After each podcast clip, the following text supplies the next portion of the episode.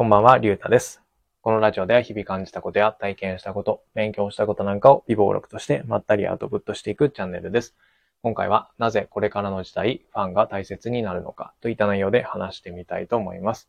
僕は今ファンベースっていうタイトルの本を読んでおりまして、で、内容はざっくり言うと、今までは、えっ、と、新規のお客さんをどれだけこう獲得できるかっていうのが大切だったけど、これからの時代は、えっ、と、それだけではダメで、いかにこうファンを増やしていくかが大切ですよっていうようなことが書いてあります。うん。と言っても僕はまだ冒頭っていうか初めの方しか読んでないので、まあもしかしたらちょっと内容が違うかもしれないんですけど、まあ僕は、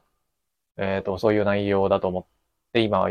今はこう読み進めています。うん。で、今読んだところまでの内容を、えっと、まあ忘れないために、今日はここで話しておきたいと思います。うん。で、まあこれまで、これまでの時代っていうのは、えっと、まあ商品なりサービスを売っていくにあたって、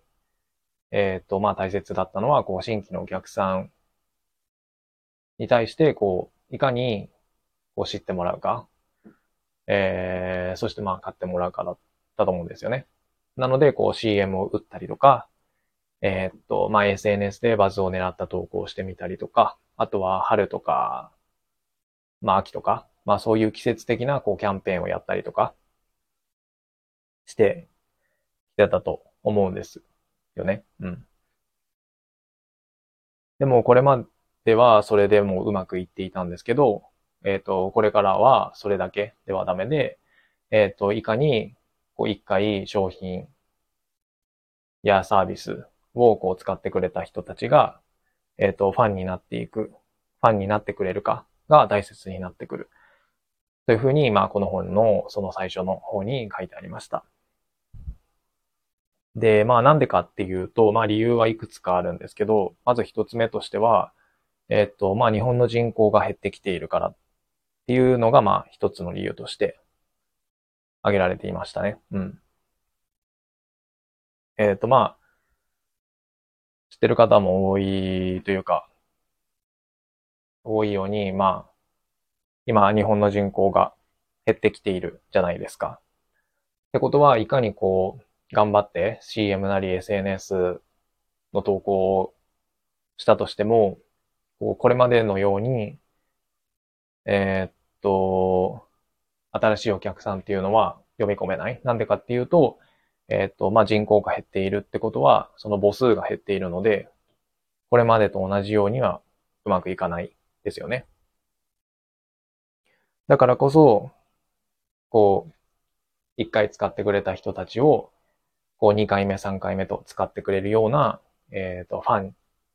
になってもらえるかっていうのが鍵になってくる。ですよね。うん。で、まあ、二つ目の理由としては、そのファンになってもらうことによって、そのファンの人たちがまた別の、まあ、友達なり知り合いに、こう、商品を紹介してくれるので、えっ、と、まあ、言ってしまえば、なんて言うんですかね。えっ、と、宣伝マンみたいになってくれるんですよね。で、さらに言うと、えっ、と、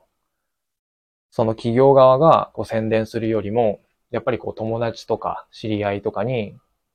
ご紹介された方が、えーっと、なんか警戒心がないので、こうよりこう買ってもらいやすくなるというか、買おうかなっていう気持ちになる。で、まあこれは、えーっと普段の、えーっとまあ自分の生活の中をこう想像してもらえれば、まあ確かになって思うんですよね。まあどういうことかっていうと、確かにその、まあ SNS なり、えっ、と CM でこう商品の情報を見た時よりも、こう誰かこう知り合いに、あ、これいいんだよ、みたいな感じで紹介された時の方が、あ、じゃあ使ってみようかなっていう気持ちになる。ですよね。うん。だからこそ、えっ、と、まあ、その、えっ、と、ファンの人たちっていうのを増やしていくことが大切になってくるんですよね。うん。まあ他にも理由はあると思うんですけど、まあそんな感じで、まあ時代的にこう人口が減ってきている。ので、まず、えっ、ー、と、新規のお客さんを取りに行くっていう戦略も、まあもちろん必要ですけど、それだけではダメで、えっ、ー、と、ファンになってもらい、2、3回、2回目、3回目とこう、使ってもらえるようなファンの人たちを増やしていくことが大切になる。そういう時代的な背景もあり、かつ、えっ、ー、と、まあ、ファンの人たちが、その友達や、まあ、知り合いに紹介してもらえることによって、えっ、ー、と、まあ、こう、宣伝効果というか、えっ、ー、と、なんていうんですか？よりこう、買ってもらいやすい、えー、宣伝をしてくれる人。えっ、と、ちょっとなんて表現したらいいかわかんないんですけど、まあ、そういう方々が増えていく。そうすることで、えっと、その時代的なその人口が減っているっていうものに立ち向かって、売りが、売り上げをまあ維持したり、こう、伸ばしていこうっていうのが、えー、っと、まあ、あって、だからこそ、これからの時代は、ファンが、いかにこう、ファンの人たちが増えていくことが、増やしていくことが大切になってくる。っていうことらしいんですよね。うん。それがまあ僕の、えっ、ー、と、今、読んだところまでの内容をざっくり説明すると、